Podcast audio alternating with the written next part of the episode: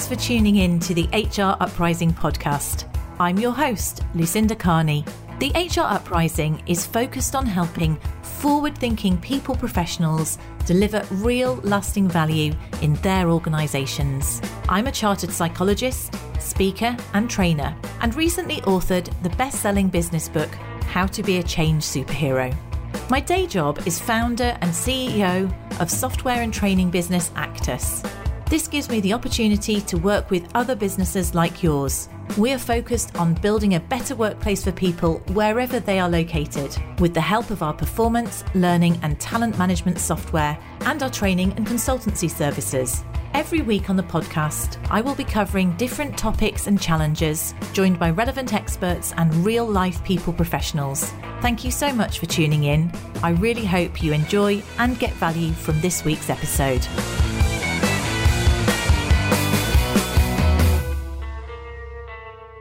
Hello, and welcome to this week's HR Uprising podcast. And hopefully, you heard my episode on building the business case for diversity and inclusion earlier in the month. Well, this one is about how you might measure where you are with diversity and inclusion and just thoughts on what you might do about improving diversity and inclusion rather than just paying lip service to it in your organisation. Again, this is stuff that I've researched myself. I haven't actually done lots of this because actually, when I was in in my role as a people professional, diversity and inclusion unfortunately wasn't really on the agenda. In fact, I was the one of only two female um, executives in a senior management role um, then, and there was wasn't a great pipeline of ethnicity or females coming through the organisation, so it really didn't figure. And so I do think this is something that is really important for us to to wake up to. So if that's the case and you're you wanted to build a business case, do go back and listen to that episode that we did a few weeks ago on how to build the business case for diversity and inclusion. This is going to focus more on how you can measure, evaluate, and improve your diversity inclusion. I suppose put in place a diversity and inclusion strategy. So we talked about what we meant by diversity and inclusion. We know that um, the metrics and the business case is strong for the fact that a more diverse and uh, I, I, stress that most of the data is about gender and racial uh, racial equality in terms of the where much of the measure is, but this can be extrapolated just to think about all kinds of diversity. The benefits, the statistical evidence that those businesses that are uh, have a have a higher level of diversity and it actually increment it improves it increases have a, have a higher level of diversity in their executive team are more profitable and the same with if they've got a higher level of uh, diversity in terms of both um, gender and uh, racial diversity they're more profitable between 25% for, for uh, gender and up to 35% for uh, racial equality, and that's between the, those businesses in the top quartile and those in the bottom. They also showed the data that we we looked at, which was from McKinsey mainly, some research that they'd done from 2014 to 2019. They also showed the fact that the majority of that improvement had gone on in like a third of businesses. There are 70% to 60, 70% of businesses have done absolutely nothing on this.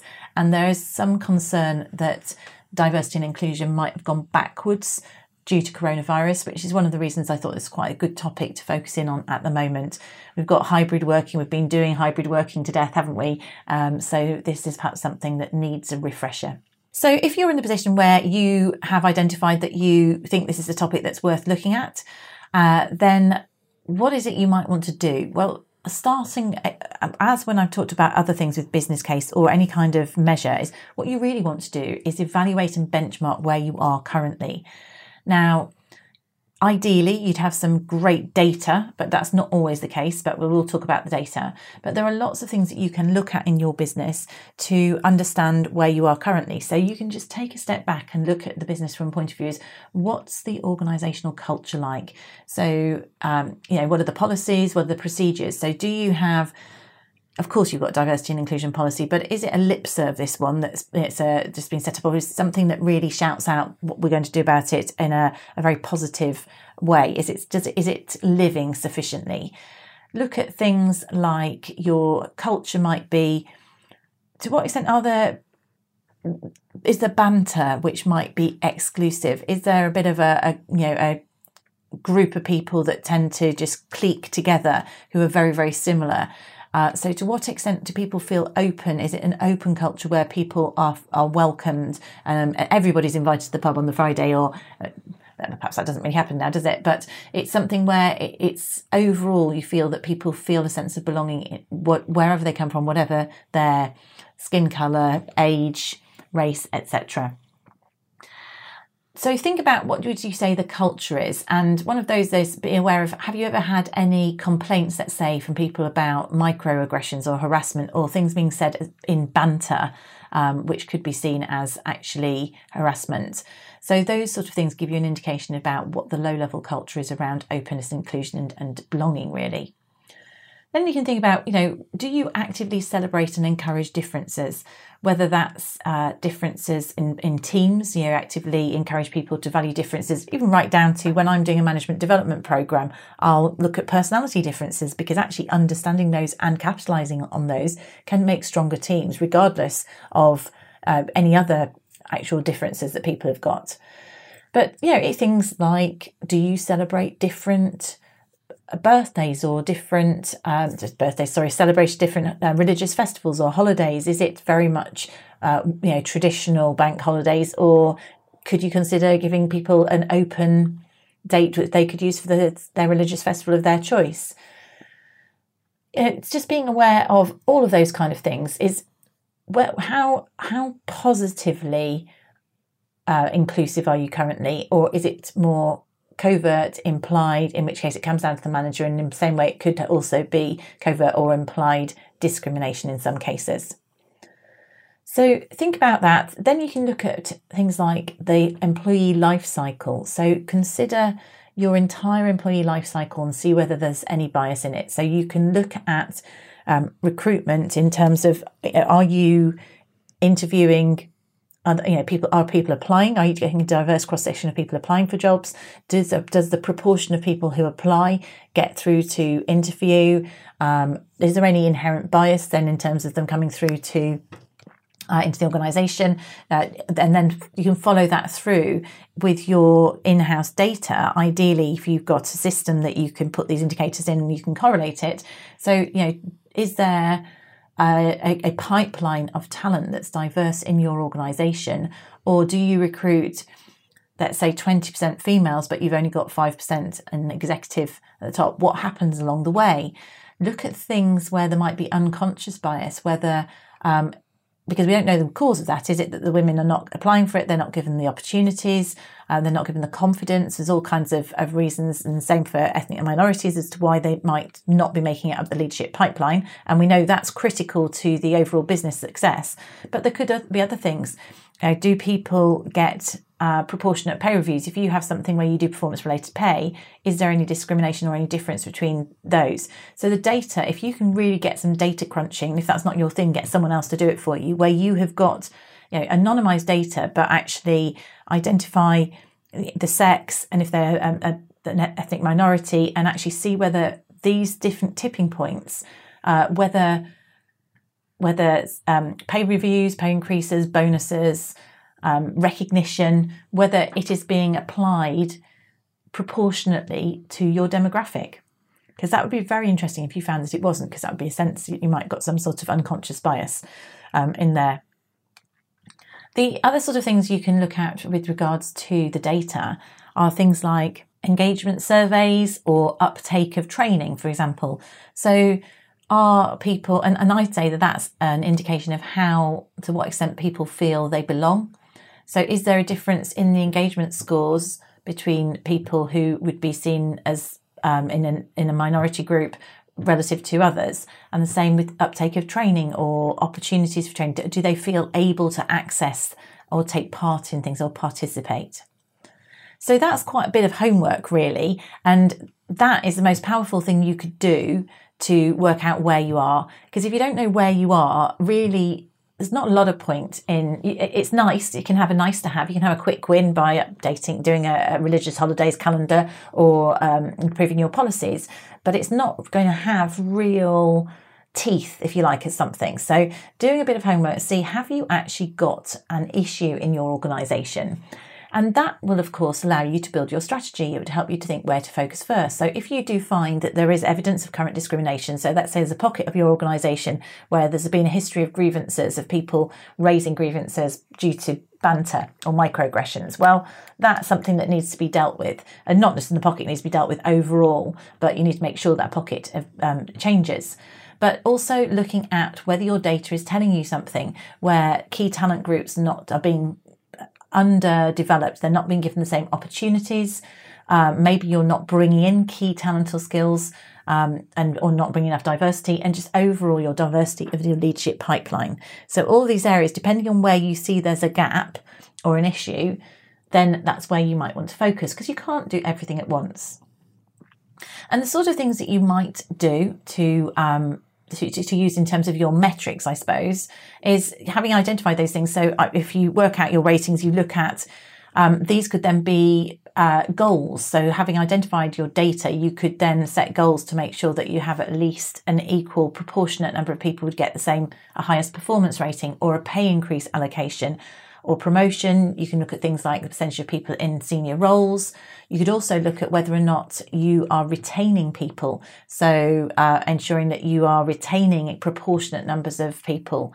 Uh, you know, are you finding that more people from ethnic minorities are joining the organisation and leaving in a shorter time period? So, those are all things that you really can um, focus in on and helps you to uh, to work out what your best plan is. And then, of course, some practical recommendations. So I um, I've assimilated this information from the CIPD largely, and also McKinsey and Forbes and Harvard Business Review recommendations. So the recommendations that um, we've got once you've decided what your metrics are, these this is what you can do to improve your metrics to move your dial forwards. Well, the starting point is if you have got a gap, it's to be open and honest and to acknowledge it. So to say we are losing, you know, a high proportion of people within two years uh, who have recruited in who are females or whatever that might be, and acknowledging it, being open about it. And then you need to really think about hardwiring diversity and inclusion into your selection processes, into your policies, into your values. Some organisations even have a diversity inclusion value, but make sure it's not lip service. It's got to be meaningful. So it really has to be. And that means people need to understand why it's important. And you must, must, must get senior management buy in, which is my next point. So staying with hardwiring diversity and inclusion into our values and selection, it's about as we said earlier, making sure you've got a zero tolerance policy for discriminatory discriminatory behaviour.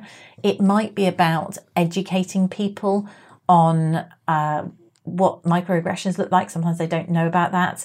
Making sure that your people specs for recruitment are, you know, language, gender, and even class neutral. That you're not, there's no unconscious bias in that kind of language look at the imagery that you have or the internal advertising or who tends to be the people presenting or the videos. You know is there a diverse picture being being put out there in terms of who who is actually being presented as either the face of the organization um, or people communicating into the organization? In terms of the buy-in and commitment well i do think it's helpful if you want to give them a business case so you can get them to understand that more so.